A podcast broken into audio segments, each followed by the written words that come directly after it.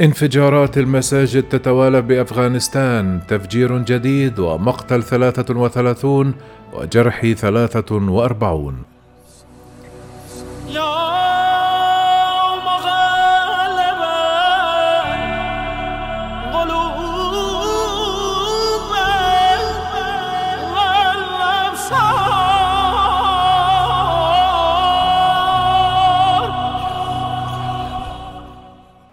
أعلن متحدث باسم حكومة طالبان ارتفاع حصيلة قتلى انفجار بمسجد في قندوز بأفغانستان إلى 33 قتيلا و43 مصابا بينهم أطفال.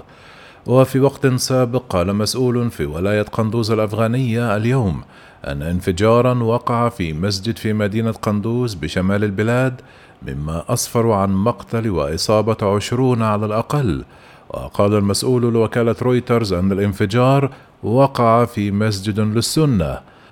كما أوقفت حركة طالبان شخصا يشتبه في أنه عضو في تنظيم داعش متهما بأنه نفذ تفجيرا استهدف مسجدا شيعيا في مدينة مزار الشريف. قتل فيه 12 شخصا على الأقل وأصيب 58 شخصا بجروح. وتبنى تنظيم داعش التفجير في مسجد سهدكان في مزار الشريف في شمال البلاد الخميس.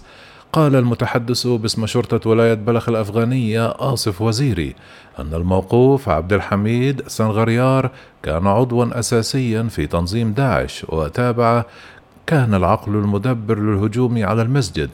أعلنت وزارة الداخلية الأفغانية أيضا توقيف سنغريار الذي يحمل الجنسية الأفغانية. وقال وزيري لعب دورا أساسيا في تنفيذ عدة هجمات في الماضي وتمكن عدة مرات من الفرار لكن هذه المرة أوقفناه في عملية خاصة.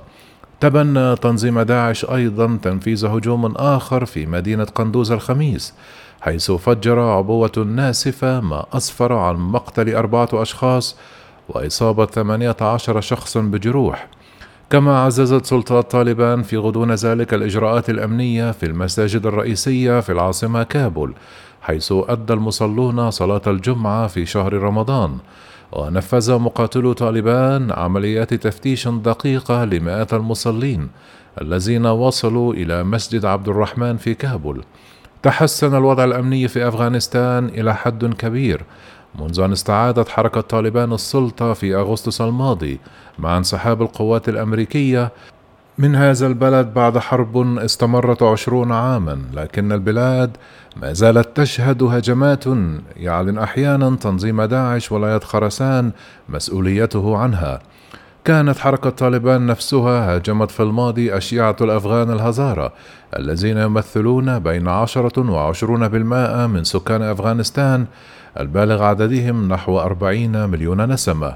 والثلاثاء قتل ستة أشخاص في انفجار عبوتين منزليتي الصنع استهدفتا بفارق زمني ضئيل مدرسة للبنين في دشت برشي الحي الواقع غرب العاصمة.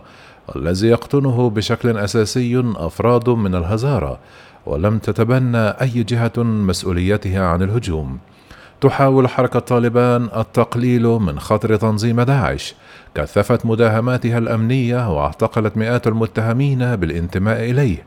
وتؤكد الحركة أنها أهزمت التنظيم لكن محللين يعتقدون أنه ما زال يشكل التحدي الأمني للسلطات الأفغانية الجديدة.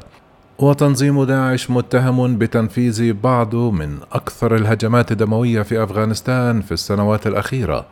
قال حكمة الله حكمة خبير مستقل في الشؤون السياسية والأمنية. منذ أن استلمت حركة طالبان السلطة إن التحسن في الوضع الأمني هو الإنجاز الوحيد الذي تفتخر به. وأضاف إذا لم يستمر ذلك وإذا فشلوا في قمع تنظيم داعش سيفشلون هما أيضا مثلما فشلت الحكومة السابقة.